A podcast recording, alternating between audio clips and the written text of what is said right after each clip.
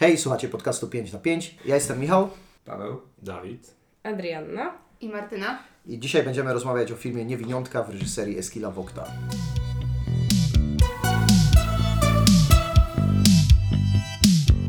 Eskil Vogt był już e, króciutkim gościem naszego podcastu.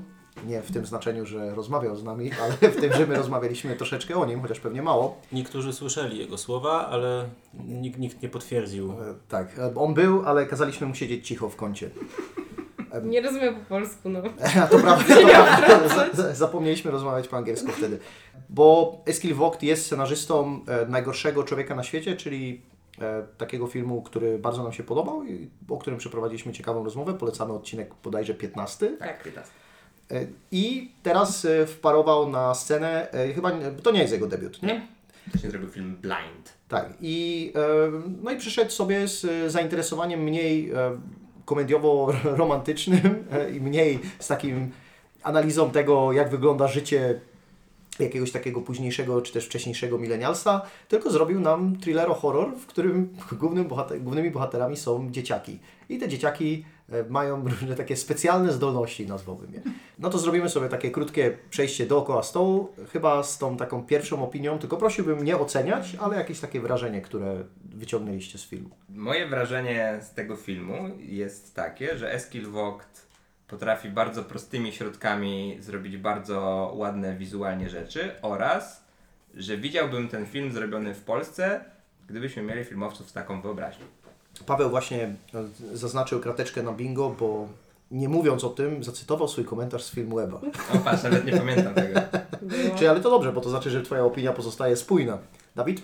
Ja myślę, że ten film posiada tę samą wadę, co wiele innych filmów superbohaterskich, czyli z uwagi na to, że nie wiemy, co dana postać potrafi, to nie jesteśmy w stanie przewidywać, na ile dana scena jest ważna i na ile istnieje jakieś zagrożenie dla naszych bohaterów. To jest moje główne wrażenie po tym filmie. Okej.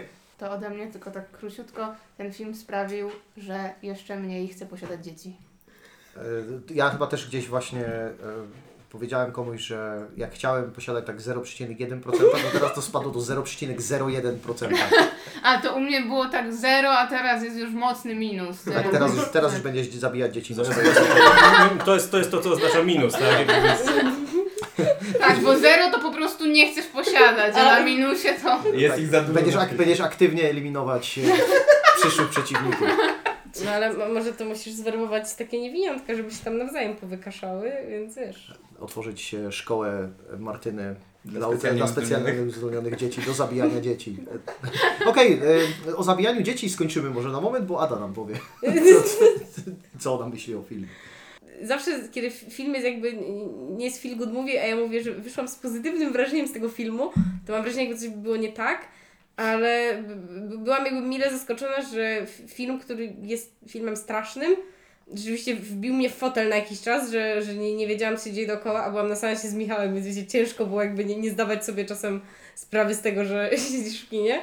Ale, ale, ale jakby właśnie to, coś tam w- wydarzyło, zrobiło na mnie naprawdę jakieś tam duże wrażenie i ja może mam teraz powód, żeby bać się dzieci. Także cieszę się, że wszyscy wyszli z tą ważną lekcją z filmu. To ja dodam chyba trochę do tej wypowiedzi Pawła to, to że strasznie mnie cieszy, że Eskil Vogt nie marnuje czasu widza, bo każda scena wprowadza, rozbudowuje albo świat i czy to się dzieje albo na pierwszym planie, albo gdzieś, e, gdzieś z tyłu. Każda z postaci dowiaduje się o sobie czegoś nowego, popycha akcję do przodu i w każdej scenie jest taki element, który jest dosyć zapamiętywalny. Mm, Nawet jeśli to jest jakieś takie ujęcie, które jest, lingerem na, na czyjejś twarzy, to wiemy po co to ujęcie się dzieje i wiemy co może z niego wyjść, bo to jest po pierwsze szokujące. Te dzieciaki są kapitalne wszystkie w tym filmie i one e, twarzami odgrywają naprawdę sporo emocji bez sięgania do jakiegoś takiego e, overactingu czy, czy, czy czegoś w tym stylu. Czy ja mogę się te, tego złapać? Bo wydaje mi się, że temu filmowi właśnie się udaje bardzo fajna rzecz, czyli to, co mówisz, że nie ma się wrażenia sztuczności, co bywa częste przy dzieciach. No i tutaj była czwórka dziecięcych aktorów, na których barkach ten film siedzi, więc to było pewne niebezpieczeństwo. Ja miałem jeden moment, kiedy na chwilę się otarłem o te granice meta. To jest chyba moment, kiedy bodajże Benjamin wraca do domu i tam ma taką bardzo emocjonalną scenę, kiedy płacze i tam czułem, że tak, że on dociera do granic swoich aktorskich możliwości, ale jeszcze pozostał w tych ramach. E, I myślę, że należy to jak najbardziej docenić ze względu na to, że no, rynek e, filmów norweskich e, i skandynawskich generalnie jest dość ubogi, przynajmniej jeśli oczywiście nie tak bogaty jak, no nie wiem, chociażby Hollywood, więc e, no tam cierpią, czy nie cierpią, choć co widać w przypadku tego filmu, na brak aktorów dziecięcych i większość dzieci grających w filmach to są po prostu dzieci wzięte z ulicy, które nigdy wcześniej nie miały żadnego doświadczenia przed kamerą i to się tutaj spełnia bardzo dobrze. To jest super ciekawa myśl i zupełnie nie miałem pojęcia, że tak się dzieje. Możesz coś więcej o tym powiedzieć? Jaka Ale jest to geneza? tylko jedną, jedną rzecz tylko tutaj dodajmy, bo akurat Ida, czyli główna bohaterka filmu, jest córką swojej matki w filmie i na żywo też. Która jest aktorką, która wcześniej też współpracowała z duetem Trier-Vogt, na przykład przy filmie Telma. A- Ale oczywiście nie podważa to jakby reszty Twojej wypowiedzi, bo to jest tylko jedno z tej czwórki dzieci. No, ale to w ogóle jakby moim zdaniem się z, jakby łączy z twoją wypowiedzią o tyle, że brak aktorów, jakby widzicie, że tutaj wszystko zostaje w rodzinie, kurna, no, biorąc pod uwagę współpracę twórców, tym wiadomo, że jakby autorzy lubią współpracować z konkretnymi aktorami i to też jest rzeczą, no ale jakby może to też wynikać właśnie z tego, że nie, masz więcej dzieci, więc no to twoja córka, to wyrobi się. Ale to, to czytałem dzisiaj wywiad z Woktem i właśnie było pytanie o te dzieci i ponoć było tak, że on był bardzo flexible, jeśli chodzi o te role. To znaczy, że w ogóle na, na początku to była opowieść o dwóch braciach. Nie? Więc on po prostu zmieniał, e, przepisywał te role pod aktorów, których był w stanie znaleźć i też jakby proces e, wdrażania i bondingu tych dzieci trwał jakiś rok, więc też był ten czas na to, żeby one się oswoiły, żeby je może jakoś sprawdzić aktorsko też. Ja bym jeszcze tylko powiedział do tego, co tutaj zasugerowałeś, że nie wiem, czy to była tylko reżyseria, czy faktycznie ten casting, który się udał, był taki, że te dzieci wyglądały po prostu jak, e, no nie jak gwiazdy filmowe, ale na przykład miały bardzo podobny vibe, co, te, co ci aktorzy, którzy już pracowali wcześniej, na przykład w It e, amerykańskim. Mm. Nie, że po prostu było, było od nich czuć, że hej, tam są jakieś umiejętności. Y, Co chyba jest ważne propos dzieci, bo o tym się często mówi, że tam dzieci wypadają naturalnie i tak dalej, i że jakby no, trudno jest w ogóle prowadzić dzieci w filmach. No ale te dzieci mają tutaj trochę też taką inną robotę, w sensie wydaje mi się, że często role dramatyczne albo takie bardziej familijne, to, to, to jakby większość to jest do czego używasz dzieci. No a tutaj to, to są dzieci w horrorze, nie? One muszą jakby wytrzymać jakieś napięcie, stworzyć jakieś napięcie. To myślę, że to w ogóle jest przyczynek pod ciekawszą rozmowę na temat tego, w jaki sposób się dzieci w horrorach kręci, bo jednak poziom świadomości odnośnie tego, co się dzieje właśnie w tej scenie, nie zawsze musi być e, pełen. Powiedziałbym, że nawet zawsze musi być niepełen.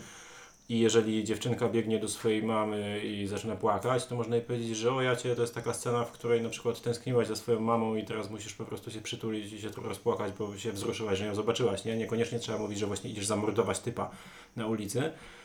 I poza pojedynczymi scenami w stylu na przykład zepchnięcie chłopaczka z mostu, które faktycznie trudno tam byłoby, no teraz się będziecie bawili w spadochroniarzy, to, to, to jednak większość scen tych takich dramatycznych yy, powiedziałbym, że jest wytłumaczalna. Mm, A to że, to, że dzieci są w stanie przyjąć jakąś tam minę, no to to na pewno da się w formie zabawy opowiedzieć, tak żeby tych dzieciaków nie straumatyzować. W sensie jakby to, to z tego co czytałem, taka jest metoda pracy nad cięższymi tematami z dzieciakami. To wrócę na chwilę do tego wywiadu z Woktem, bo z tego co go zrozumiałem, wydaje mi się, że on jednak.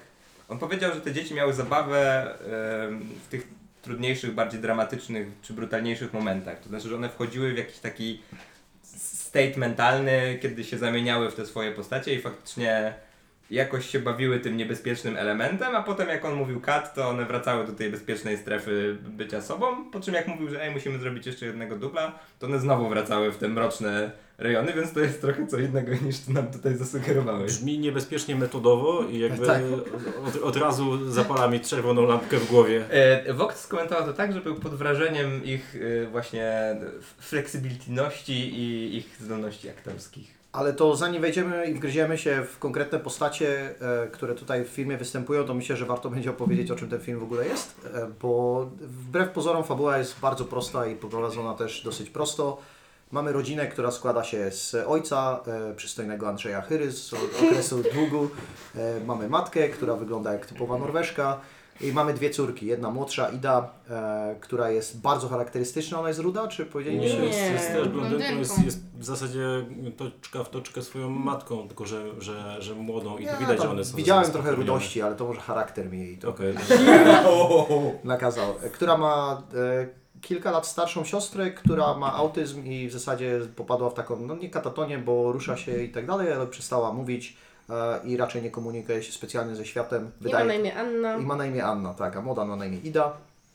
E, I po przeprowadzce, no to takie osiedle, które chyba dlatego Paweł najbliżej było, żeby do tego, żeby Ci powiedzieć, że ten film mógłby się odbyć w Polsce, nie? Bo to osiedle jest takie nie, niewyróżniające się, są jakieś, tylko Więcej zieleni. Tak, tak. kiedyś w Polsce jest tyle zieleni Tak. na nowo zbudowanym osiedlu. Tak, i, i, no i standardy tych wszystkich rzeczy typu kanciapa w piwnicy i klatka schodowa i jednak te mieszkania też standard jest taki normalny. No i jakby to jest ważne, bo są wakacje, nikogo na tym osiedlu specjalnie nie ma, w sensie nie ma za dużo dzieci, z którymi mogłaby się ta Ida bawić, ale poznaje Bena, który jest e, chłopakiem o ciemniejszej karnacji, czyli możemy gdzieś tam zakładać, że e, pochodzi być może z jakiejś imigranckiej rodziny. E, I e, jest jedną bohaterką dodatkową jest, jest też Aisha, dziewczyna, która ma e, to schorzenie, którego nie pamiętam. Bielactwo. To jest bielactwo? Okej. I jakby tutaj rozpoczyna się zapoznawanie się tych ludzi, tych ludzi ze sobą. I początek jest jakby taki, że niewinnie dowiadujemy się, że być może Ben posiada jakieś umiejętności, bo kiedy Ida zrzuca w jego stronę kapselek, to on ten kapselek potrafi jakby mentalnie przesunąć w inną stronę. No i od tego momentu jakby się pewne rzeczy rozwijają, bo okazuje się, że wszystkie postaci, czyli Aisha, Anna, Ben, mają jakieś zdolności i na początku, albo przez dłuższą część filmu wygląda na to, że Ida takich zdolności nie ma. I z tego zaczyna nam się tutaj robić The Shining, trochę, trochę It, e, trochę jakiś taki pojedynek o terytorium oraz te takie sojusze e, i wrogości, które e, mogą się gdzieś zawiązywać pomiędzy dziećmi. Pozwolę sobie tylko skomentować, że z tej całej czwórki Ida też ma specjalne zdolności i to są umiejętności społeczne, których nie posiada żadne z pozostałej trójki. Z tym, że na przykład umiejętności społeczne Aiszy mogą wynikać, z bra- czy też ich brak, e, albo ich nietestowanie mogą wynikać z czegoś innego niż wynikają na przykład u Bena, który po prostu jest psychopatą i, i tak dalej. Znaczy, ja bym powiedziała, bo ty powiedziałeś o tym, że Ida się zapoznaje z Benem, a później jakby, że Aisha jest taką dodatkową postacią, no mi się wydaje, że Aisha się, jakby ona z Anną jakby zaczyna Tak. nawiązywać tą relację i to jest jakby swoim drugim torem.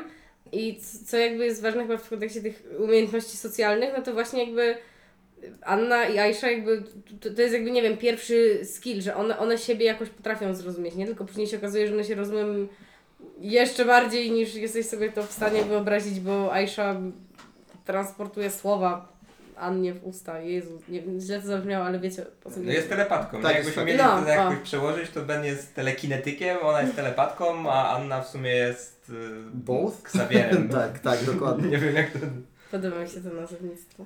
Są, są elementy tej właśnie szkoły, szkoły Xaviera dla, dla specjalnych dzieci, tylko tutaj myślę, że to jest taki główny theming tego filmu, że nikt nad tymi dziećmi nie specjalnie sprawuje kontroli, bo ten świat jakby podciągnięty do ekstremum jest to, że dzieciaki mają swój świat, do którego nie wpuszczają rodziców i, on, i tam dzieje się jakaś hierarchia, jest, jakiś, jest jakaś pewna społeczność e, i rodzice mogą sobie zdawać sobie z tego sprawę tylko na takim bardzo prostym poziomie. O, ty nie lubisz tej osoby, czy on tam zrobił ci krzywdę, a tutaj dzieje się dosłownie taka mafijna walka o terytorium.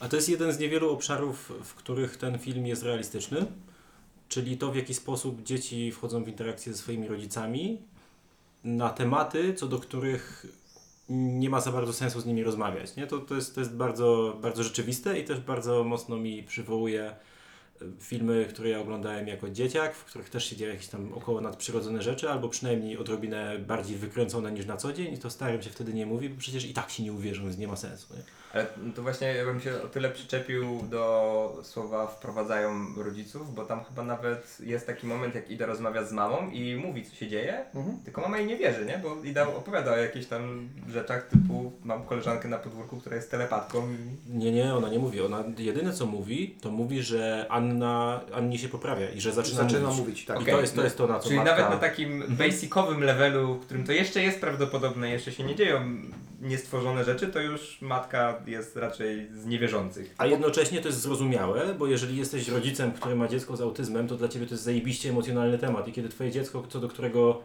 Ty trochę wiesz, że ono tutaj nie, nie rozumie stawki i zaczyna mówić rzeczy, które dla Ciebie są krzywdzące psychicznie, to automatycznie będziesz się wy, wycofywać. Tam nie? w ogóle rodzice, rodzice Idy i Anny to odgrywają taki totalnie inny film, który leciałby na jedynce o, o, o, wie, o rodzice, Okruchy którzy życia mają, no, tam. tak, tak, tak, rodzice mają Trochę na dziecko, z, tak, i tylko że nie wiedzieli, że w tle tego się dzieje lśnienie.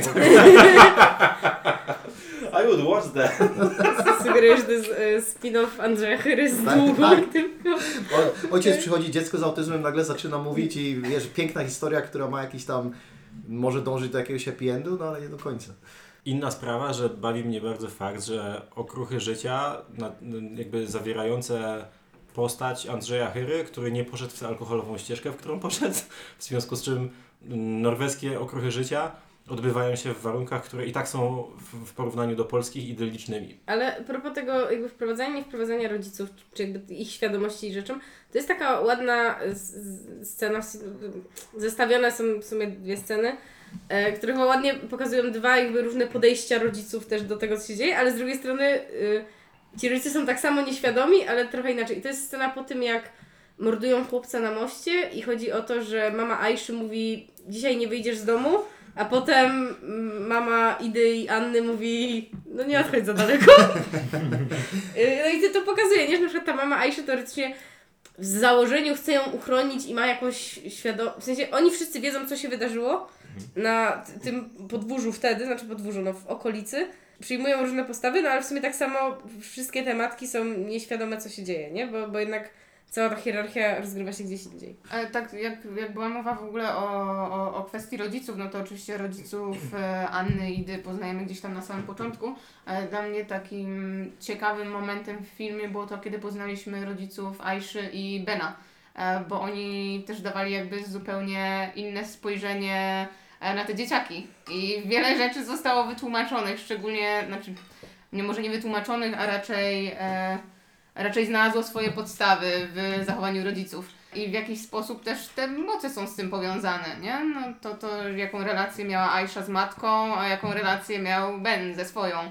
A przypomnijcie mi, jaką relację miała Aisha z matką. Pamiętam matkę Bena, która tam jest taką raczej patolą. Yy, Jak to Pa- powiedział patolą Michał? to jest, to jest duże słowo, ona jest penerą bardziej niż patolą, nie? No okej. i jest chyba założenie jest takie, że jest prostytutką.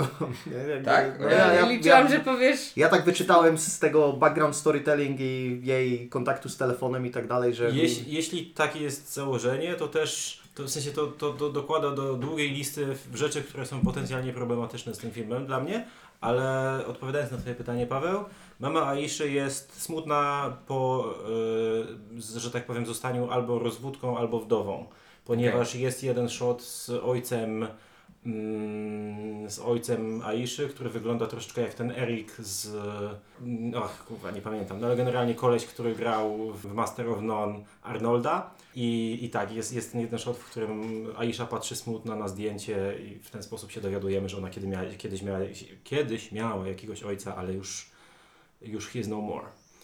Ale bardziej też chodzi o to, że ta relacja jest, e, ta relacja jest ciepła, która też powoduje, że mamy to odzwierciedlenie Waiszy, która jest osobą no, typowo dobrą, e, która dąży do tego, żeby nawiązać kontakt z tymi wszystkimi innymi ludźmi i jedynie zmienia się w kogoś bardziej, nazwijmy to agresywnego, mimo że to tak nie wygląda do końca, kiedy staje w czyjejś obronie. Natomiast no, w sytuacji Bena mamy znowu taki background storytelling, bo jest jedno takie ujęcie, kiedy on idzie bez koszulki i ma gigantycznego siniaka na, na żebrach. No to zakładamy, że Jest napierdolany, mówiąc krótko. Albo w domu, albo przez y, tych, jakby tych Chłopaków chłopaków, na- którzy na, na- na, na na- osiedlu. Osiedlowy gang. Tak, to je, jedna, Brokersi. jedna jeszcze rzecz, która tutaj przywołuje mi te filmy, o których Ty, Dawid, mówiłeś, nawet niekoniecznie mówiąc, że, że były elementy jakieś tam nadnaturalne, ale te dzieciaki po prostu faktycznie są puszczane samopas, co mam wrażenie, że teraz jak pojawia się narzekanie na rodzicielstwo w obecnych, obecnych czasach, to nie to jest tak. No, kiedyś to dzieci wychodziły, 8 godzin ich nie było i było cicho, bo siedziały tam na czepaku czy gdzieś. E, A teraz to trzeba sobie organizować i na nich patrzeć, bo na każdej ulicy mieszka 11 pedofilów i 47 morderców, nie?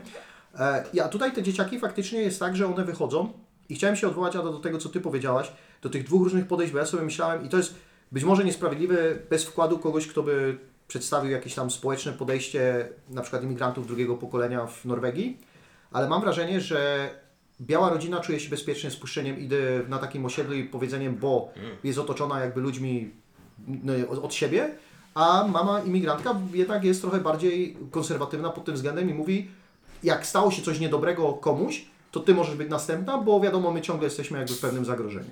Tak, i to coś może w tym być, chociaż e, ja w ogóle miałam jeszcze taką koncepcję trochę powiązaną z tym, co się dzieje wcześniej w filmie, czyli to, że matka wypuszcza tam Annę z Idą na podwórko, no i później jak e, one raz wracają i nie pamiętam teraz wtedy, wtedy co się stało Annie, czy ona wtedy miała tą, tą drzazgę taką olbrzymią w nodze, ale potem jest w każdym razie ta rozmowa pod tytułem aha, czyli nie mogę Ci jej powierzać, Tak. po czym oczywiście matka przychodzi przeprosić, bo jesteśmy w zdrowej rodzinie i, i mówi, e, że, że no, no, nie, ona nie może jakby obarczyć jej przecież taką odpowiedzialnością, ale to się trochę już stało.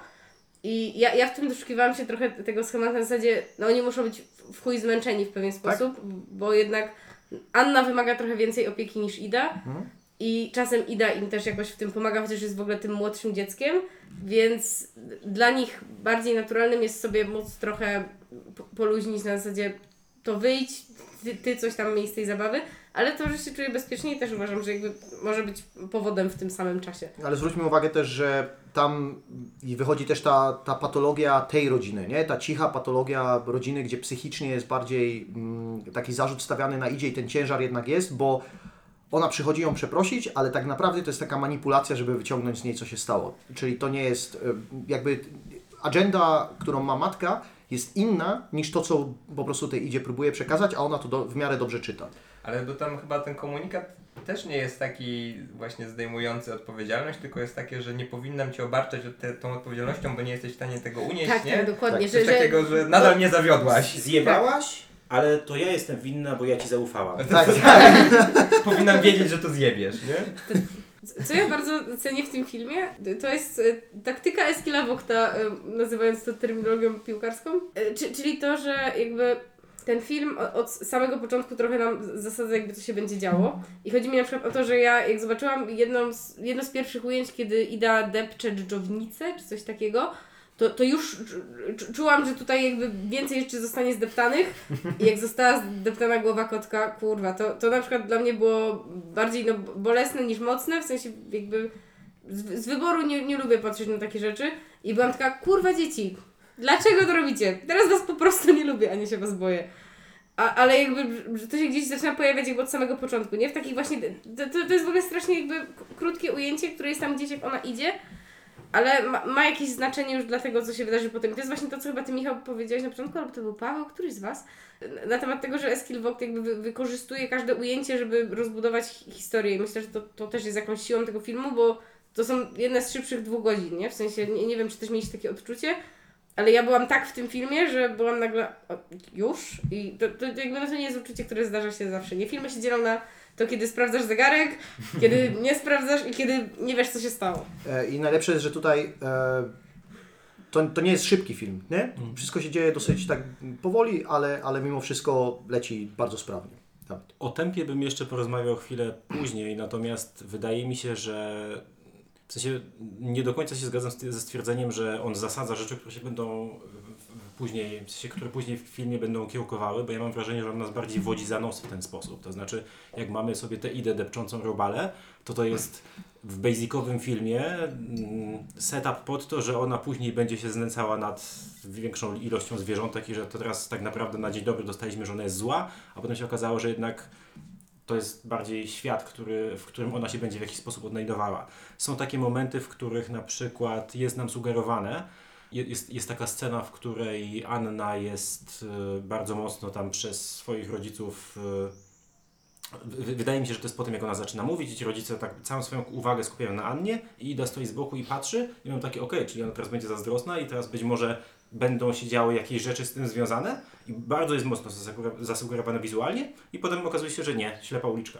I mam wrażenie, że cały taki, mm, cała podbudowa, jaką robi ten film jest pod to, żeby Ida troszeczkę e, wybrała pomiędzy ciemną a jasną stroną mocy, w której e, ciemną stronę reprezentuje Ben, jasną reprezentuje Aisha, a to się okazuje, że to zupełnie nie jest o tym film i w pewnym momencie, mimo że troszeczkę się tego spodziewamy, on sk- sk- skręca zupełnie gdzie indziej i, i mam wrażenie, że sk- skręca w znacznie ciekawszą uliczkę, dlatego jeżeli coś mi się najbardziej podoba w tym filmie, to to jest to, jak on zgrabnie rozwija swój scenariusz, jednocześnie pozostawiając pewne rzeczy takimi, których się nie domyślimy, bo to bardzo łatwo z tego materiału się dało zrobić coś, co po 20 minutach będzie już jasne, co się wydarzy do końca filmu, a, a zupełnie nie jest. Ale to ja bym się nie zgodził z kolei z Twoim niezgodzeniem, że to nie jest, e, że to nie jest jakby taka psychologiczna droga czy ścieżka idy, która e, powiedzmy prowadzi te zakręty od jednej strony do drugiej, tylko że mamy taką pewną skalę. Jeśli na jednym końcu skali, czyli to skrajne dobro jest Aisha, a na drugim końcu skali jest Ben, to mamy akty Idy, które po prostu przebiegają gdzieś w pewnym rodzaju przez środek, bo jak ona depcze dżdżownicę, to to jest małe ratio tego, co robi Ben rozdeptując kota. Nie? Bo to, I ona wtedy mieszka po tej stronie Bena i wiemy, że ona to potrafi zrobić, bo też potrafiła mocno uszczypnąć e, siostrę. Potrafiła jej wsadzić szkło do buta. Tak, pot- potrafiła Bena zepchnąć, wiadomo, że z jakichś tam szlachetnych pobudek, nazwijmy to, zepchnąć go z mostu, no ale jednak potrafiła go zepchnąć z mostu, a z drugiej strony ona cały czas o tę siostrę próbuje zadbać, kiedy w momencie, kiedy ona zauważa, że czyli macha się od tej dobrej, od złej do dobrej strony i, te, i mimo, że ten film nie prowadzi do tego, aha, to ona przebiegła bardzo jasną, klarowną ścieżkę, to sugeruje nam jednak te zawahania psychiczne i te ciągoty, która on, które ona ma do, tego, do tej takiej psychopatii, albo połączonej z tym, że ej, dzieci lubią sobie pewne rzeczy testować i dlatego pająk traci wszystkie nogi, albo e, to, że są w stanie być skrajnie empatyczne i ona tę swoją siostrę rozumie, mimo że jej nie rozumie i może chciałaby ją i chce jej pomóc, dlatego że ta Aisha ma do niej taki dostęp, jaki nie ma do niej zupełnie nikt z rodziny.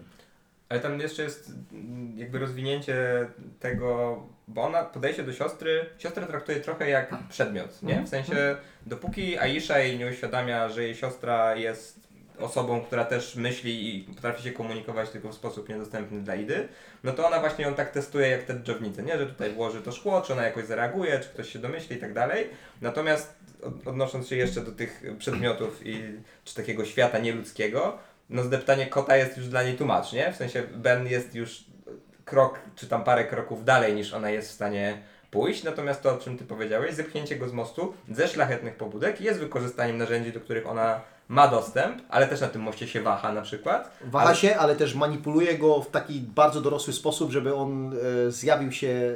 W sensie cała strategia jest omyślona na to, żeby ona go zepchnęła z tego mostu. Co jakby jest zimną krwią prze- przeprowadzoną taką psychopatyczną zagrywką, która wiadomo kończy się jakimś zawahaniem, ale jednocześnie doprowadza do Nie samego powiedziałbym, końca. że psychopatyczną, bo jednak ma silną motywację wewnętrzną, nie chce umrzeć. E, Ja chciałabym jeszcze wrócić do tematu tego testowania e, Anny przez Idę i to jest i prawdopodobnie jeden z największych zarzutów, które możemy e, wystawić ich rodzicom ze względu na to. No i to też porusza bardzo szeroki problem traktowania osób czy niepełnosprawnych, czy, czy w jakiś sposób chorych, czy po prostu odmiennych przez społeczeństwo, że takie odczłowieczanie, no w tym przypadku postaci Anny, co w, w rozumieniu Idy jest w pełni zrozumiałe ze względu na to, że faktycznie ona, ona jest przez nią traktowana jak swego rodzaju przedmiot i musi mieć wytłumaczone to, że hej, ona rozumie, ona czuje jak każdy, każdy inny człowiek, no aczkolwiek to jest zadanie rodziców, żeby to zrobić, a oni no,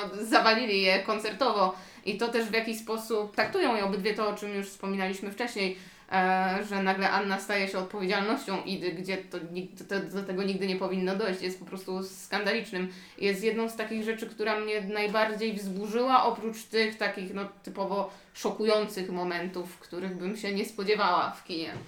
Ja bym tylko sobie pozwolił, bo bardzo mi się podoba to, co powiedziałeś Martyna i ona, to, to w zasadzie, nie wiem, jest 80% tego, w jaki sposób chciałem odnieść na, na temat tego, co mówili Michał i Paweł, ale jest jeszcze jedna rzecz. Y, Ja jednak pozostanę przy swoim Ida finalnie jednak jest po jasnej stronie mocy, jasnej stronie mocy przez większość czasu, nawet jeżeli są pewne zakusy, bo te zakusy to jest właśnie w moich oczach to testowanie, a kiedy przychodzi, y, jak to się ślicznie mówi po języku angielskiemu, kiedy popchnięcie y, zmienia się w szturchnięcie, to, to bez, bez żadnego problemu i bez żadnego zawahania wybiera, wybiera jasną stronę mocy. Nie? Czyli jest Luke'em Skywalkerem, a nie Anakinem Skywalkerem. Tak, tak.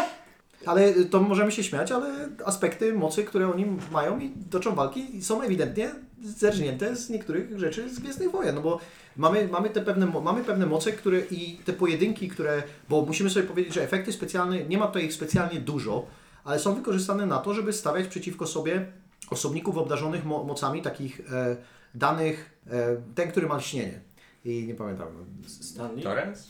Dany, Dany Torrens, tak. Dany Torrens, e, czyli Ewan McGregor, mają, mają te umiejętności i oni cały czas są, w sensie fajne jest to, że Eskil Vogt w ogóle jakby się, on trochę jak w Chronicle, ale bez mrugnięcia okiem, trochę jak filmy superbohaterskie, ale bez, bez tych joków, on po prostu stawia i mówi, teraz dwie osoby będą stały naprzeciwko siebie, będą na siebie patrzeć i to będzie pojedynek i złamią się jakieś gałęzie i będzie się piasek ruszał pod nogami, i to, ale wy, my wiemy, jaka, jaka jest stawka tego pojedynku. I ja wiem, Dawid, że ty mówisz, że my nie wiemy, jakie są moce, ale o tym możemy sobie za chwilę też porozmawiać. Ale to, to, jest, to, to jest kolejna rzecz a propos mojego argumentu, że ten film mógłby się dziać w Polsce, bo główne dramatyczne czy najbardziej efektowne pojedynki to jest zbliżenie na jedną twarz, zbliżenie na drugą twarz, muzyka, jakaś gałąź w tle trzaska i, i wiesz, i dzieją się rzeczy, nie? I, albo ktoś przekrzywia głowę nagle i to jest, to jest rozstrzygnięcie pojedynku, więc to są bardzo tanie rzeczy. I Jeffrey Rush mówi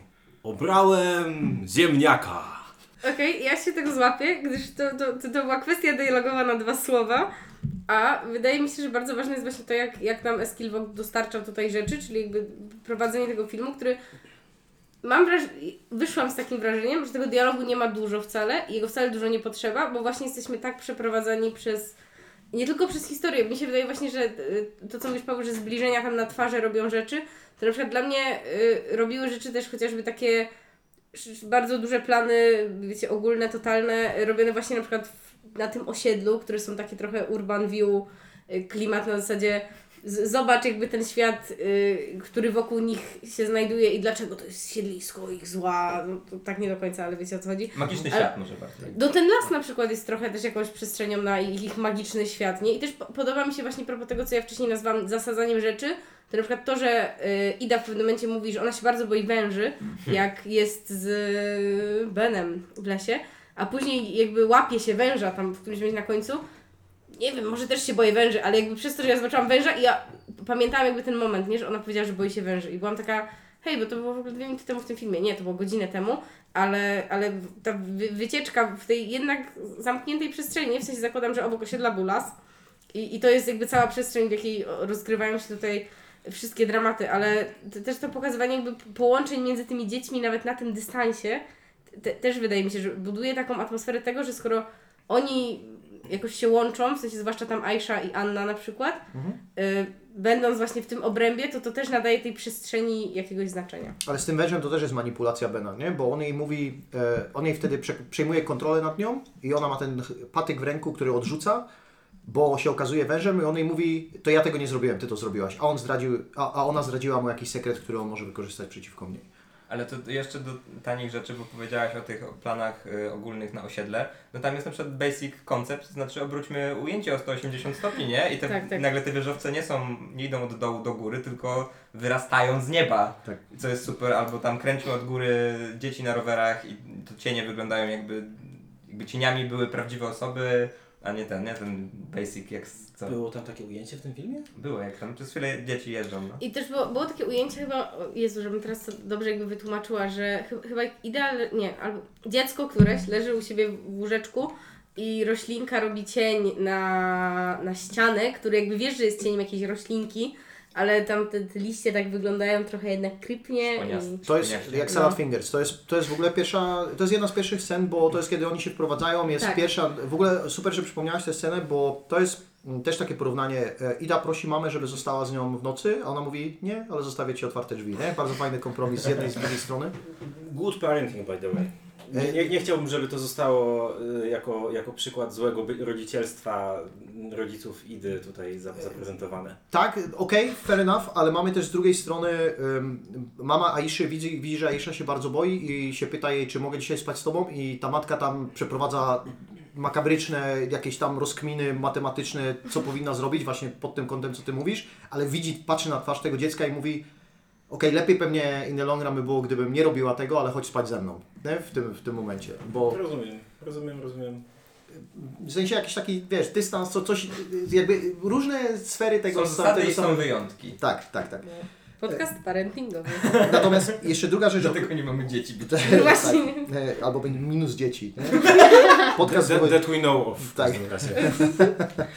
Druga rzecz, o której wspomniałeś, bo ja chciałem z kolei e, pochwalić Eskila Wokta i kogokolwiek zatrudnił tam do szukania miejscówek albo set, albo set designów, bo e, na przykład Eggers musiał zrobić film, który się dzieje w XV-wiecznej, tam XVI-wiecznej Nowej Anglii, w której las jest taki groźny, ale dlatego, że wiesz, potwory cię zjedzą, jak do niego wejdziesz i jak patrzysz na ten las, to tam mieszkają wiedźmy. A tutaj las po prostu robi I ty mówisz, ej, e, ja już nie chcę patrzeć na ten las. Czemu Ben idzie do lasu, nie? Jest fucking creepy, a to stoi koło osiedla po prostu i tyle. Nie, miałeś tak? No. Ty, dla mnie las zupełnie nie był taką niebezpieczną przestrzenią. Znaczy nie, może nie dla dzieci, ale las wzywał, nie? On robił, on robił jakiś okej. tam... Był Zew lasu, tak? Tak, był ze, Rozumiem. był ze w lasu, nie? A drugi film, który mi przyszedł, to była e, The Village, bo tamten las też, też był rzeczą, ale tam było ustalone, bo też są potwory. A Eskil mówi, nie musi być potworów, las jest creepy in itself. Potwory Ale są bo w nas. ten, to, że nas wzywa też jest jakąś rzeczą, bo w tym lesie się ro- rozwijają y, mi- między nimi rzeczy, które oni potem przenoszą z powrotem na osiedle. To niby nadal jest w obrębie, ale wiecie o co chodzi. I też coś, co wydaje mi się jakby jest ładnie też zasadzone właśnie sposobem kręcenia, czyli tym, że zaczynamy tylko od planów tam średnich, a potem wchodzimy dopiero gdzieś w te plany ogólne, totalne. To jest to, że jakby dopiero potem się orientujesz, że oni właśnie są pomiędzy innymi dziećmi też, nie? Nie wiem, czy to ma związek jakby z tym, ile tam mija czasu i że nagle jest na osiedlu więcej dzieci, no ale startujemy z tego, że oni się bawią tam w, w dwójkę, w czwórkę, w trójkę, w piaskownicy, zależnie jaka jest kombinacja. No a kończymy na tym, że jest plac zabaw pełen dzieci, nie? I, i to Bo wszyscy wracają z wakacji. Ale nie wszyscy dożyją do A, do, następnych, do następnych wakacji. To ja się może od, odniosę do tych elementów krypnych, o których wspominaliśmy, e, bo to jest w ogóle bardzo ciekawy motyw e, i to, w jaki sposób przedstawione są te dzieci i to zło czyhające w nich, bo no, zapewne zwróciliście uwagę na to, że w większości horrorów stawiałabym na tak 95% horrorów. E, W momencie, w którym pojawia się creepy dziecko, to ono nigdy nie działa na własną rękę. Zazwyczaj jest manipulowane, zazwyczaj jest jakaś wyższa siła, opętanie, a dziecko jest creepy, no bo wystarczy postawić, nie wiem, strasznie wyglądającą dziewczynkę w korytarzu, e, słabo oświetlonym, no i już wszyscy pory pełne ze strachu. E, A tutaj jest kompletnie inna jakby motywacja i kompletnie inny punkt wyjścia i to jest coś, co czyni ten film w jakiś sposób przerażającym. Nie powiedziałabym strasznym, a, ale, ale bardzo, bardzo niepokojącym. No bo w momencie, w którym e, w grę wchodzi o siła wyższa, straszny demon, y, Mr. diabeł. Dokładnie. A no to masz takie, no dobra, dobra, nie, no okej, no ale tam jednak w środku to jest jednak niewinne dziecko, a tutaj mamy dzieci, ale no takie nie do końca niewinne. Bardzo się cieszę, że został poruszony ten wątek, ponieważ jesteśmy w stanie przejść do kurwienia na ten film odrobinę, a ja chciałbym, bo póki co jest y, dość mocno pozytywnie, a ja chciałbym tutaj pozwolić sobie zacytować e, utwór muzyczny Koniec z tym pozytywem, teraz trochę hardkoru! I będę mówił o tym, co mi się w tym filmie nie podobało. I jedną z tych rzeczy jest właśnie motywacja Bena, jego w ogóle osobowość, jego jakaś tam ewolucja. To znaczy, widać bardzo mocno i tak bardzo skokowo, nie ma zupełnie żadnej płynności pomiędzy dwoma skrajnościami, w których on funkcjonuje. Jedną z nich jest dziecko, które jest trochę przerażone wszystkim, co się dzieje wokół niego, tym, że go pewnie mama napierdala pasem i tak dalej. I to jest to dziecko, które od czasu do czasu siada sobie w chacie przy drzwiach i zaczyna płakać i się zastanawiamy, dlaczego on teraz płacze. Dlatego, że zrobił komuś krzywdę, czy dlatego, dlatego że go ludzie nie lubią przez to, że zrobił komuś krzywdę. Yy, cza- czasem, czasem widać, jak mu tam łezka leci, czasem jest smutny, a potem zupełnie bez kontekstu przechodzi do, do swojej psychopatycznej self, w ramach której po prostu chce robić ludziom krzywdę, bo to jest interesujące. A może nie jest to interesujące, może to jest, w sensie początkowo to jest interesujące, potem to jest już zemsta, nie? I ja jakby brakuje mi troszkę człowieka w nim. Ja rozumiem, że mówimy o tam paroletnim dziecku i że jak, jak to tam oświeceniowi filozofii, filozofowie twierdzili, to dzieci są ludźmi tylko częściowo. Natomiast y, jakby, jakby to powiedzieć, no chciałbym troszeczkę więcej motywacji w tym, "E, jestem zły i chcę, żebyście umarli. Mm, I, I brakowało mi tego. Dobra, to ja jakby totalnie się nie zgodzę z tym, ale niestety przeciwstawię trochę argumenty z życia, co jakby z prawdą filmu się wcale nie musi zgadzać, ale totalnie takie osoby jakby z perspektywy tego, że mam rodziców, którzy byli zaangażowani w edukację wczesnoszkolną, to takie osoby, które potrafią właśnie zrobić coś takiego bardzo okrutnego, a dosłownie 30 minut później zapłaczą nad jakby zupełnie inną rzeczą, nie? Te wahania gdzieś tam e, u tego dziecka następują. Myślę, że jedna bardzo ważna kwestia dialogowa, która nastąpiła, jest na samym początku przy jednym z pierwszych spotkań Idy z Benem, kiedy ona się go pyta, czy często się przeprowadzał i on mówi tak. I mam wrażenie, że po prostu Ben e, mógł się przeprowadzać ze względu na matkę, ale jednocześnie to też mogło w nim wywoływać tak. Ja się szybko zaprzyjaźniam z ludźmi, bo wiem, że nie mam z nimi za dużo czasu, ale jednocześnie nie ma powodu, żebym ja chował jakby pewne rzeczy, osobowości moje, bo i tak zaraz przyjdą ludzie, którzy będą się śmiali ze mnie, czy bili mnie, bo y, i na tym będę, wiadomo, ten bullying też będzie go popychał do, do czynienia tego zła, co jednocześnie jest jakby tą szarą cechą jego osobowości, która nie oznacza, że on jest całkiem stracony, no tylko wybrał gdzieś tę ścieżkę, no i teraz doprowadziła go do tej ostat- ostateczności, bo trafił po prostu na, na równych sobie. Potem jak już jest pewna desperacja z tego względu, że może chcący, może niechcący na przykład zabił swoją matkę. Ale po, powiedzcie, który jest moment taki, kiedy on przekracza tę granicę na ciemną stronę Dawid? Bo, No ja właśnie mam z tym problem, że... ale co byś powiedział, że jest już tym jakby... Zabi zabicie matki, no, bo no, on bardzo szybko, on bardzo szybko przechodzimy od kolesia, który kapselkiem tam pizga w, w kawałek drewna, do kolesia, który zabija kota, do kolesia, który zabija swoją matkę, do kolesia, który zabi chce zajebać swojej koleżanki. Ale No to, jest- za, ale to zabicie kota totalnie nie wygląda, jakby on to robił pierwszy raz. Tak, tak, to, to jest coś, co on robi, on to pokazuje po prostu idzie, nie? Tak, Jakby- tak, ale jednak od zabicia, w sensie y, z całym szacunkiem dla kotów, nie? Y, Od zabicia kota do po prostu wylania swojej matce mm, całe... Rosołu. całe nie, nie, Sorry, no, no, parówek. Parówek. Tak. Which by the way, she had it coming. Kto kurwa robi parówki w takim ogromnym garnku, tak? Tam były trzy parówki. No dokładnie, Jezu, nie wiesz kobieto, że jest problem z, z wodą tutaj, tak? Czy pitna woda się zacznie... Nie, ne- never mind. W każdym razie w tamtej scenie zupełnie swoją drogą komediowa scena 10 na 10, jak ona dos- dostała tą patelnią w łeb. Naprawdę się śmiałem przez następne 30 sekund. Nie wiem, czy ona miała być komediowa. Potwierdzam. Mam nadzieję, że miała być, ponieważ to jest... Szy- Szybki test, y, kontrolna grupa, Michał Ada, śmieliście się? Ja się zaśmiałem z tego, że Dawid się trochę, trochę przymknąłem oko na... E, akurat jak ta patelnia leciała, więc nie widziałem jej lotu, ale, ale moim zdaniem Bo była... nie było widać! Ona dostała tak totalnie z bomby. Ona odwróciła się i nagle Tak, jeb wleciała no. patelnię, jak, jak dosłownie, wiesz, w komedii z e, Austinem Powersem. I, I mam wrażenie, że w ogóle odgłos, który był wykorzystany do tej patelni, to było jakby ktoś kokosy dwa zderzył ze sobą. No ale to nie jest przypadkiem reakcja? W sensie w tej scenie ona go jakoś, matka go nie opierdala za, za, za, za nic właściwie? W Tak, sensie tak, to nie w jest... sensie, co się kurwa patrzysz, szczylu? A on, no to I dobra, to on, czy, to cię, czy to Cię śmieszy? Tak, nie? tak, Czy tak. tam było, czy to Cię śmieszy i on po prostu pęka, bo to też jest to dziecko, które przychodzi do chaty i ono totalnie wie, co ze sobą zrobić, nie? Bo on sobie wyciąga kole, nalewa sobie pełną szklankę, jak będzie trzeba, to sobie zrobi obiad i... Idealnie pełno. Tak, idealnie, przepraszam, z tak, meniskiem. menisk. y, menistem, napięcie powierzchniowe wody tylko powstrzymuje to, żeby się nie wylało ze szklanki. E, I, I ta matka go rozprasza od rzeczy, którymi on jest zainteresowany, bo on na przykład rysuje sobie w tym piasku i totalnie nie da się go z tego oderwać.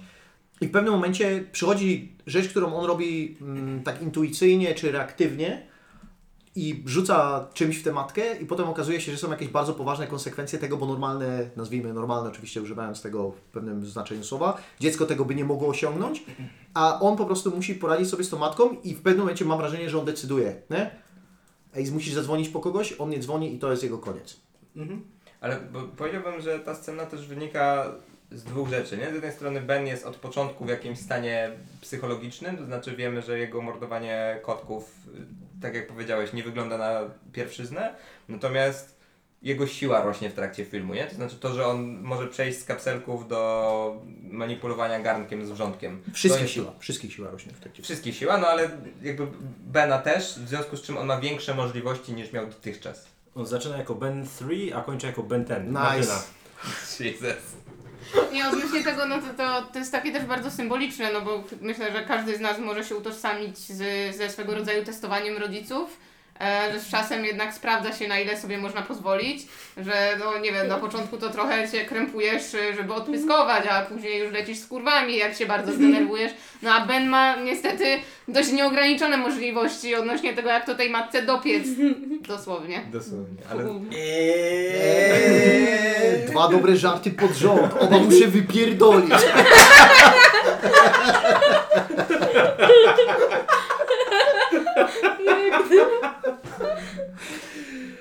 Ale to jest kolejna rzecz, z którą mam problem, czyli ta rosnąca siła w trakcie filmu i seemingly nie, niezrozumiale. Mm, Bo, bo zaczynamy od, od właśnie tego, że no kapselek to jestem w stanie ruszyć, ale jak ma lecieć kamol, to, to już ciężko. I na przestrzeni tam 50-60 minut nagle w połowie filmu się okazuje, że, że korową supermocą Bena, która jest głównym zagrożeniem w trzecim akcie, jest to, że on potrafi body znaczować, nie?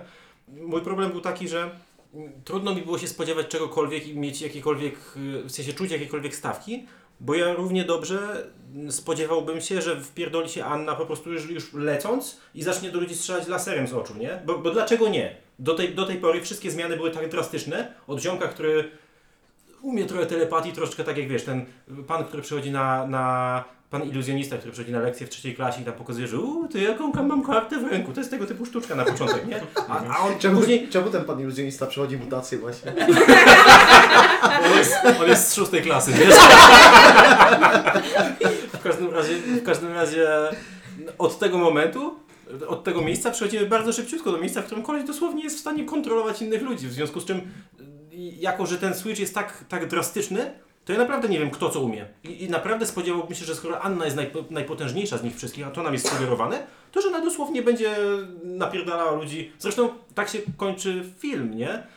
On, ona wychodzi na, na podwórko i robi, dobra, ty mnie wkurwiłeś, teraz podniosę trochę piasku wokół moich stóp i nagle kolesiowi przekręca się kark. Dobra, ale to jakby zgadzam się z jednym tezą, którą stawiasz tutaj, że ten skok Bena jest bardzo mocny i je- jego wcześniejsza umiejętność się totalnie nie ujawnia. Em, Ale zwróć uwagę, że to jest pewna taka dychotomia tutaj w tym filmie, że Ben wśród tych wszystkich ludzi, do których przybył, to jego moce powodują, że on się boi, bo on, ty, on, on traktuje tych ludzi jako wrogów. Natomiast Anny moce, jak ona jest z ludźmi, jak jest sama w domu siedzi, to te mocy, tych mocy nie ma. Ona nie umie mówić, jakby ta telepatia jest taka, że Aisha ją trochę w- wymusza, ale jak tylko pojawia się więcej ludzi, dopiero zjeżdża, zjeżdża się z tych wakacji, to ona jest w stanie jakby doprowadzić do samego końca, czyli tego Bena, który z mocy tych ludzi nie korzysta, do tego, że jej mocą jest po prostu, ona, ona mówi, ok, ja muszę obronić wszystkich moich znajomych i zakończyć go w jakiś sposób, nie? I to jest to em, taka próba porozumienia się, mimo że ona teoretycznie nie może porozumieć się z ludźmi, to ich obecność działa na nią pozytywnie,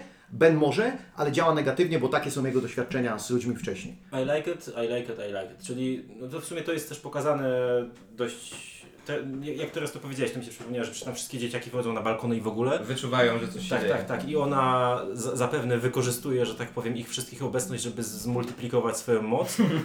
A, a, a Ben jest po prostu. W sensie jest, jest też wcześniej scena na, na klatce schodowej, gdzie Ben korzysta z mocy Aiszy bodajże, ale potem mówi, że nie, to jest oszukiwanie i ja muszę sam. Czy, o Jezu, czy, czy ten film można troszeczkę czytać już całkowicie poza, e, poza, poza konkursem jako przewagę społeczeństwa socjaldemokratycznego nad kapitalistycznym, takim e, neoliberalnym? Jeśli- Ponieważ wiesz, społeczność jako taka jest silniejsza niż jednostka, która będzie wybitna. Jeśli tekst daje Ci to, to oczywiście, że możesz czytać w ten sposób. Da się to obronić? Da się to No, no w chuj się da wybronić. No, tak, ja, ja jeszcze bardziej myślałem trochę o, o jakiejś rzeczy typu dojrzewanie, dorastanie, ale dzieci są trochę za małe na to, ale mam wrażenie, że to i tak. O, nazwałbym trochę jak Piaget, skoki rozwojowe, które następują po prostu w tym filmie bardzo szybko, bo dzieci ok, ok, określają, odkrywają jakieś e, swoje umiejętności i te umiejętności po prostu e, na, nagle błyskawicznie się okazuje, że dziecko, które przed chwilą nie potrafiło chodzić, popierdala na rowerze. Nie? To, to są, to są te, te skoki. Spoko, bardzo, bardzo dziękuję w ogóle za, za tutaj to back and forth, bo to bardzo mi z- zwiększyło postrzeganie mojego filmu. Poprawiło, nie zwiększyło. Powiedzieliście wcześniej, że wydaje się, że Ida nie ma żadnej mocy i nie wiem, czy rozwiązaniem tego dylematu było to, że ona ma moce społeczne, to, to była ta konkluzja, czy jednak No, no, Padło jest, tu coś ona takiego. jest Wolverinem, nie? w sensie? No ma self-healing. Tak? No. no a jak rozbija ten... E, Cast. Jak rozbija ten, ten cast i... Gips, o, przepraszam. Tak, A, okej, to, okej. to, to nie jest tak, że ona powłóczy nogą, tylko ona biegnie normalnie, bo ona wie, że ta noga już jest w całości i dlatego ona y, bije w ten schód y, na siłę. Also ona go nie rozbija napierdalaniem mm, o schody, tylko ona go rozbija krzykiem. Okej, okej, czyli on, a, czyli jest dwoma X-Menami.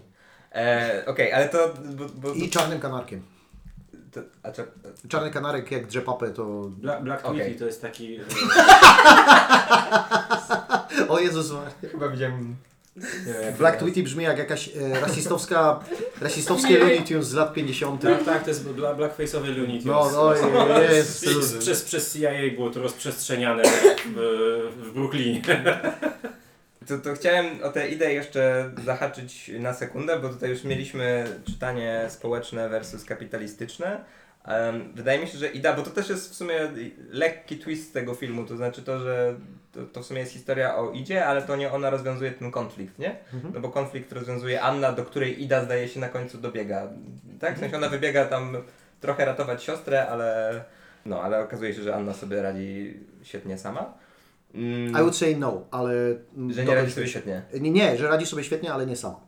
Tak. Okej, okej, I to, okej. że ona do niej przyszła też jest bardzo ważne i to, że ją złapała za rękę i by the power of tam friendship. No, no, ale to było. Sisterhood, tak, tak. No nie, bo wydaje mi się, że przy, po, poprawcie mnie, jeśli się mylę, ale ostatnią jej jakby działalnością, czy przedostatnią, jest próba załatwienia Bena indywidualnie, to znaczy ono, że chce tak po benowsku załatwić ten konflikt, po czym to się nie udaje, po czym mówi, zaczyna jakby prosić Annę o jakąś interwencję, bo wie, że tylko Anna jest w stanie coś jeszcze zdziałać, skoro Aisha jest out of, out of the picture już. Wiadomo, że tutaj już jakby napomykaliśmy o tym na samym początku podcastu, że są pewne rzeczy, które można traktować kontrowersyjnie i fajnie by było, gdybyśmy je teraz poruszyli. Martyna, e, miałaś jedną z nich. Tak, jedną z e, rzeczy, które no, gdzieś tam się w miarę szerokim echem obiły, pomimo tego, że film nie jest, e, nie należy do najbardziej popularnych.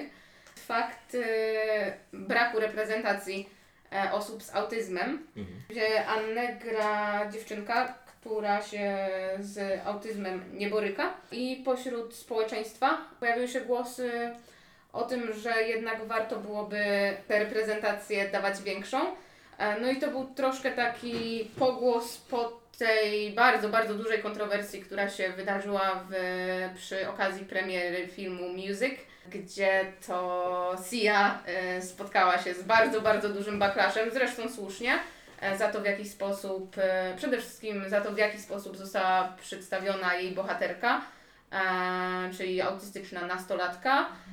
I też ze względu na to, że w, że w jej roli została zatrudniona w pełni, e, w pełni, w pełni sprawna dziewczyna. E, Czy to, była, wrażenie... czy to była jej koleżanka Maddie Ziegler? Czy to... Tak, tak, tak, tak. O, o tej relacji też miałabym dużo do powiedzenia, ale tutaj musielibyśmy wykonać bardzo dużego fikoła, żeby do tego dotrzeć. I tak jak w przypadku reprezentacji bądź braku, nie będę się wypowiadać, nie będąc częścią tej społeczności, e, no to na pewno muszę podkreślić to, że w tym filmie jest to pokazane w dużo większym taktem. E, W żadnym momencie nie czułam się, jakby to miała być swego rodzaju parodia czy karykatura e, osób z autyzmem, gdzie w przypadku music no, jest, to, jest to po prostu obrzydliwie okropne. E, Wygląda to tak, jakby, jakby autorka, aktorka i wszyscy w film zaangażowani nagrywali się po prostu z, z, z osób ze spektrum autyzmu. To, to ja bym powiedział, że jakkolwiek celne jest to spostrzeżenie, to jednak już rozmawialiśmy o tym, że trudno jest znaleźć dobrych aktorów dziecięcych, czy trudno jest znaleźć jakichkolwiek aktorów dziecięcych w Norwegii, a w związku z czym jak jeszcze sobie na to nałożymy filtr, że chcemy osoby, które są nieneurotypowe, to może się okazać, że po prostu populacja potencjalnych osób nadających się do zagrania roli wynosi zero, więc jakby nie, nie będę tutaj wykonywał jebania castingu, choć być może na to zasługuje, ale nie mnie to oceniać. Natomiast jeżeli rozmawiamy sobie o kontrowersjach, to ja chciałbym dołożyć do kotła ze swojej strony. To zanim zaczniesz, tylko jedno zdanie na temat Anny, które będzie żartem, ale postaram się, żeby nie było ten. Można by tutaj użyć żartu z Tropic Thunder, Okay. kiedy Robert Downey Jr. rozmawia z Benem Stillerem o tym, w jaki sposób podszedł do roli swojej Oscarowej. Dziękuję. Jesus fucking Christ. No to do kotła. Ja mam ten problem, że ja rozumiem, że kino europejskie przez inne filtry się przesiewa niż kino amerykańskie i figura magicznego mm, M-word nie, nie funkcjonuje w kinie europejskim, ale jednak troszeczkę tutaj mamy takie postaci, nie? Bo zarówno, w sensie Aisha jest, jest 100% m- magiczną M-word, e, Ben jest kind of, i, i, I to jest coś, co w pewien sposób mi nie odpowiadało. To znaczy, że mamy przeciwstawioną tę taką blond rodzinę. Wygrywa Biała Norwegia. Nie? Tak, tak, tak. y, Która musi się w jakiś sposób zmierzyć z pewnymi przeszkodami, które w ich życiu się pojawiły i tymi przeszkodami tak pozytywnymi, jak i neg- negatywnymi są osoby o innym kolorze skóry, nie? I dlatego Aisha jest Aisha jest learning experience. Ona troszeczkę momentami może nie być odbierana jako postać sama w sobie, tylko jako osoba, dzięki której w jakiś sposób się rozwinie Ida i Anna i na tej samej zasadzie Ben jest przeszkodą, którą trzeba pokonać i na koniec co nam zostaje? Zostają nam dwie blond dziewczynki, nie? To jest, to jest oczywiście prawda i można, i niestety, kurczę, no temat jest, jest subtelniejszy trochę, bo z drugiej strony, po pierwsze tak, mamy Aiszę jako najmądrzejszą postać, która jest najmłodsza, a jednocześnie, wiesz, walczy się z jakąś, choro- e, walczy z jakąś tam chorobą i prawdopodobnie, teoretycznie ona mogłaby mieć więcej niż Ben do powiedzenia na temat odrzuce- odrzucenia przez społeczeństwo Perfekcyjny Magic M-Word. E, Perfekcyjny, nie? jakby według definicji. Y, Tak, ale z drugiej strony, wiesz, można powiedzieć, aha, no najłatwiej by było tę postać obsadzić w roli jednak, e, nie wiem, na przykład czarnego charakteru, albo, ale, ale Aisha ma też swoją postać, w sensie ona ma osobowość i ona jakby od początku do końca filmu nie jest tylko i wyłącznie tłem, nie jest tylko i wyłącznie tym, tą postacią, która, według której, e, wiesz, Ida i Anna dowiadują się czegoś o sobie, bo każda postać dowiaduje się pewnych rzeczy e, o sobie, a, a po prostu Aisha jest, nie wiem, mądrzejsza na swój wiek i to pewnie też pasuje do tego opisu, o którym mówisz, a z drugiej strony mamy Bena, który ma twarz anioła, ale jednocześnie fryzurę łobuza. No i, i, i, i idealnie, i wiesz, on idealnie pasuje do tego opisu, no ale niestety jesteśmy też w momencie, klimacie takim, gdzie musimy patrzeć, aha, no ale jego kolor skóry też powoduje, że od razu to niesie ze sobą jakieś tam inne konotacje, no i z tym się trzeba też rozliczyć, więc pod tym kątem się zgadzam. W sensie byłoby super być colorblind, ale to jakby nie jest e, komfort, który mamy, nie? Tak. Pytanie, czy, bo tak myślę, że ten zarzut by odpadł, gdyby tam pozamieniać te postacie, w sensie, że w, na końcu wygrywa... Chociaż nie, wydaje mi się, że wtedy miałbyś zarzut z drugiej strony, nie? Nie, ale, ale założy, załóżmy, że, Że Aisha Ben- jest osobą, i która Ida stoi na końcu umierają, na tym. a Aisha i Anna przeżywają. No ale to jest też historia o Sisterhoodzie, nie? Trochę. Ja rozumiem, ale to wiesz, to zrób, żeby Aisha była adoptowaną siostrą Anny. No ale to już wchodzisz w takie niuanse, że robią się bardziej okruchy życia niż Mm, Teen okej, X-Meni, nie? No, rozumiem. Zwa, zwłaszcza, że Eskil Vogt jednak jest dosyć subtelny w tym, jak się stara. Ja, ja, ja rozumiem, jak wygląda. Teraz, jak mu opowiadasz o tym, to ja widzę to, jak Aisha się przedstawia jako, jako Magical N, ale i tak mam wrażenie, że on poświęca jej tyle uwagi i usadawia to w jakimś takim kontekście. Ja myślę, że bardzo dużo robi ta scena, kiedy ona czesze tę tę lalkę. Mm. Bo ona słyszy głosy od, od różnych y, rzeczy i ona po prostu jest dzieckiem, które jest y, empatą. Nie? I my możemy powiedzieć, aha, no to jak empatka, to od razu kojarzymy z tym niebezpiecznym tropem, a ja mam wrażenie, że Eskil Vogt z nim tak trochę dyskutuje na takiej zasadzie, że ja mu pokażę, że ona po prostu czuje, bo są tak, znowu wracając do tego, że są takie dzieci, które będą mówiły, wszyscy, fajnie jak się wszyscy ze sobą będą dogadywać, że są sprawiedliwe i że one już mają jakieś takie poczucie sprawiedliwości społecznej od samego początku. My to możemy podciągnąć pod, ej, this is a trope that we're trying to fight, a koleś mówi, nie, nie, ja tu Wam pokazuję dziecko z każdego kwadranta, które może przyjść ze swoimi jakimiś, e, e, ze swoją jakąś psychologią. Ja bym to wybronił dwuetapowo. Z jednej strony można by, przypuszczam, trochę nie chcę tego robić, e, ale obronić interpretację, że Ben, tutaj już poruszyliśmy to, że być może imigrancka rodzina i że tutaj jakby większe przeszkody mają do przeskoczenia, więc to jest trochę też komentarz o tym, że świat im tego nie ułatwia, no bo on też jest tym bohaterem, jakby bullying jest w jego życiu codziennością. No a z drugiej strony też Aisha nie jest postacią, która, jeżeli zakładamy, że główną bohaterką jest y, Ida, to Aisha nie jest postacią, która jej pomaga przejść jakąś zmianę, w sensie to nie jest ta zmiana, która konkluduje film, nie? Ona, ona też nie zmienia Anny, ona ją po prostu zaczyna się z nią porozumiewać. To nie jest tak, że, że Anna przychodzi jakąś przemianę, bo ona jakby, jej moc wynika z innych ludzi, więc ten konflikt się rozwiązuje trochę dlatego, że, że Anna się otworzyła.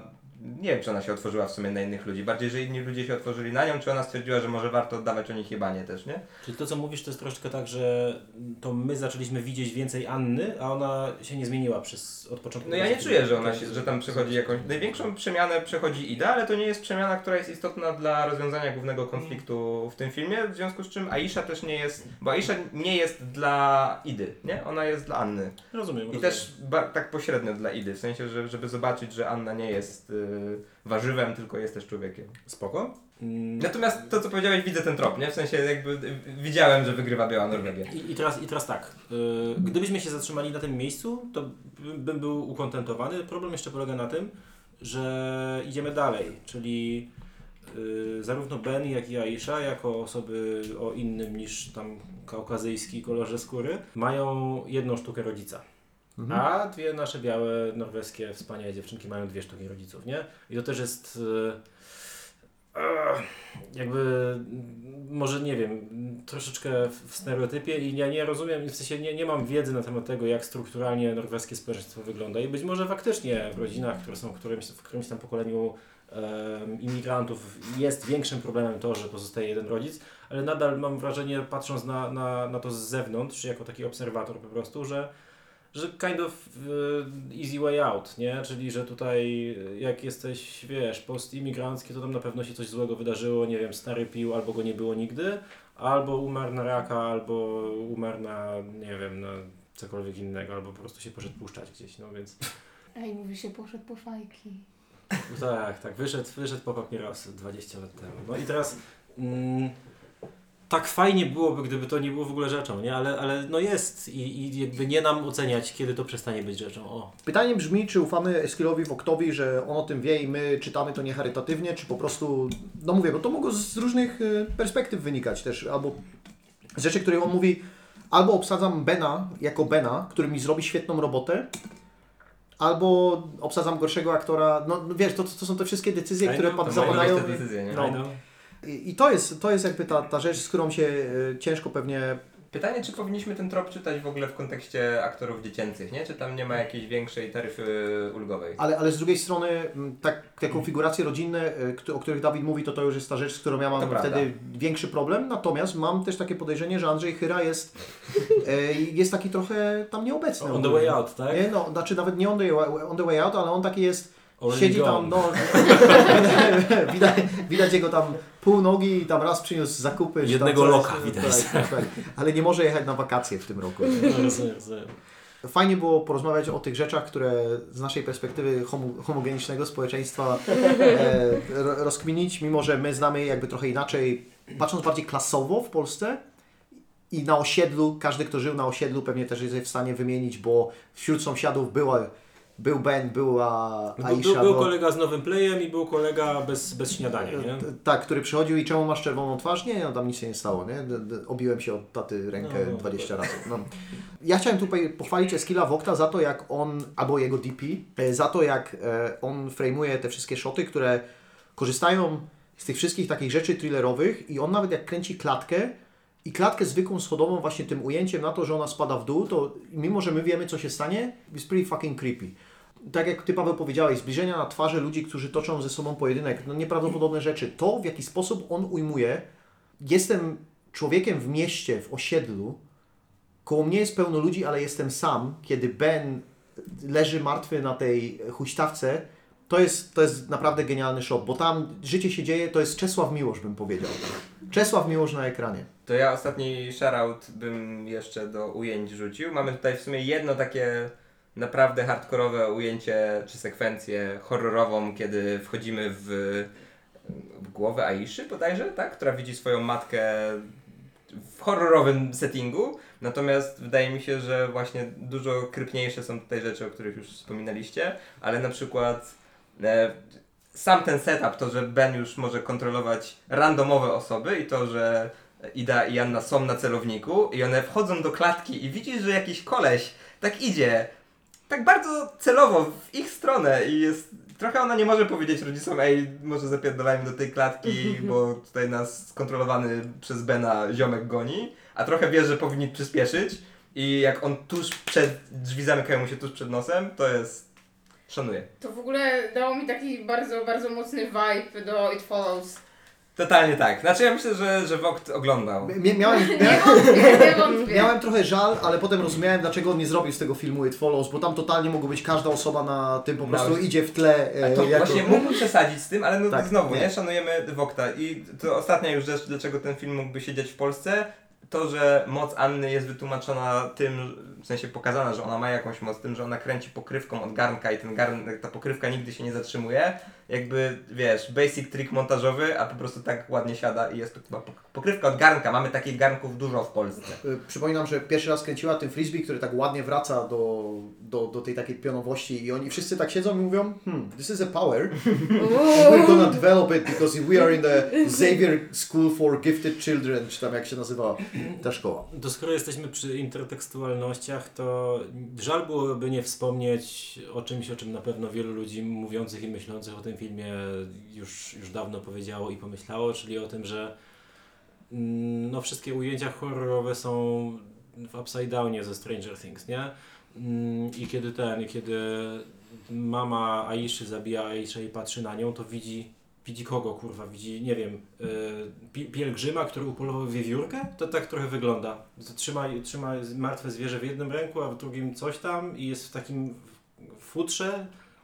Szkoda, że ta scena nie trwa dłużej. Ja chciałem się przyjrzeć tej kreaturze. Ale to jest najlepsze, bo są więcej jest tych kreatur, ale one są na ekranie przez pół sekundy. Tak, tak, To, albo co są wychodzi bardzo w w, cieniu, tak. nie? Sensie, strasznie, w sensie, to jest, to, jest, to jest straszne, jednocześnie bardzo się śmiałem. Na tym filmie mam wrażenie, że parę razy mi się to zdarzyło.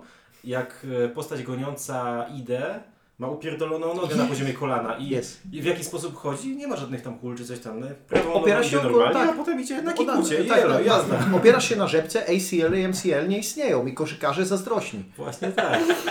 Więc e, mm, jakby jak, jak to się wydarzyło, to miałem takie okej, dobra, to teraz już widzę, dlaczego do tej pory miałem 17 tysięcy skojarzeń z innymi filmami, bo to, to nie jest tak, że one są nieświadome. No i też ten, powiedzmy, że świat do, do góry nogami nie jest, nie jest wymyślony przez tam braci Dufferów, tylko to w popkulturze już funkcjonowało od jakiegoś czasu, tylko że teraz zostało rozpropagowane do mocnego mainstreamu, natomiast sama estetyka tego świata, yy, kiedy się jest snatched body, jest yy, bardzo mocno przywołująca na myśl to, jak to wygląda w Stranger Things i nie wiem, czy to jest zaleta, czy wada, czy po prostu neutralne, ale ja, ja bym wolał, żeby wyglądało to trochę inaczej. To ja wrócę, jeśli mogę, jeszcze na sekundę do tego Eskila Wokta, który powiedział w wywiadzie, że jak zaczął pisać ten film i potem chyba zaczęli, weszli w produkcję, czy w jakąś preprodukcję i się zorientował, co napisał, to stwierdził, o nie, ja robię jeden z tych filmów o utalentowanych, czy to o, dzieci, o trochę, trochę strasznych dzieciakach, którym się dzieje coś magicznego, ale stwierdził, że jednak ten, nie powiedziałbym, że twist, ale to, że on wchodzi jednak w ten świat dzieci, a nie obserwuje go z zewnątrz, z perspektywy dorosłej, jest tym, co, co tutaj wygrywa. Ja mam pytanie do Pawła. O fuck. Paweł, moje pytanie do Ciebie, ponieważ jesteś największym fanem najgorszego człowieka na świecie i kojarzę, że popełniłeś jakiś taki wpis albo post, tylko nie pamiętam, czy jego konkluzją było to, że widzisz jakieś połączenia między tymi filmami, czy że ich nie widzisz, więc przypomnij mi, jak to było. No to w ogóle dobrze, że przypominasz, bo to było moje pytanie do Was w sumie, czy widzicie jakieś. y, Ja jak się tak zastanawiam, to. No bo najgorszy człowiek na świecie, który był współpisany przez Wokta, jednak jest tonalnie zupełnie po drugiej stronie, ale jak sobie pomyślę, to widzę pewne elementy wspólne, to znaczy jakieś takie wyczucie stylu, wyczucie tego, co może być jakimś cool momentem, nie? Bo bieg przez zamrożone w czasie Oslo jest trochę czymś, co pasuje do świata niewiniątek, tak samo jak jakieś tripy po narkotykach, yy, nasze ulubione. Powiedziałbym, że jeszcze to, że w najgorszym i w niewiniątkach jednak to nie fantastyczne elementy są e, clue tego filmu, tylko to, co się dzieje pomiędzy bohaterami i ich psychologiczna głębia. Dziękujemy za wysłuchanie kolejnego odcinka podcastu 5 na 5. Teraz będziemy dążyć do tego, żeby ilość dzieci na świecie była negatywna i zapraszamy na wysłuchanie następnego odcinka.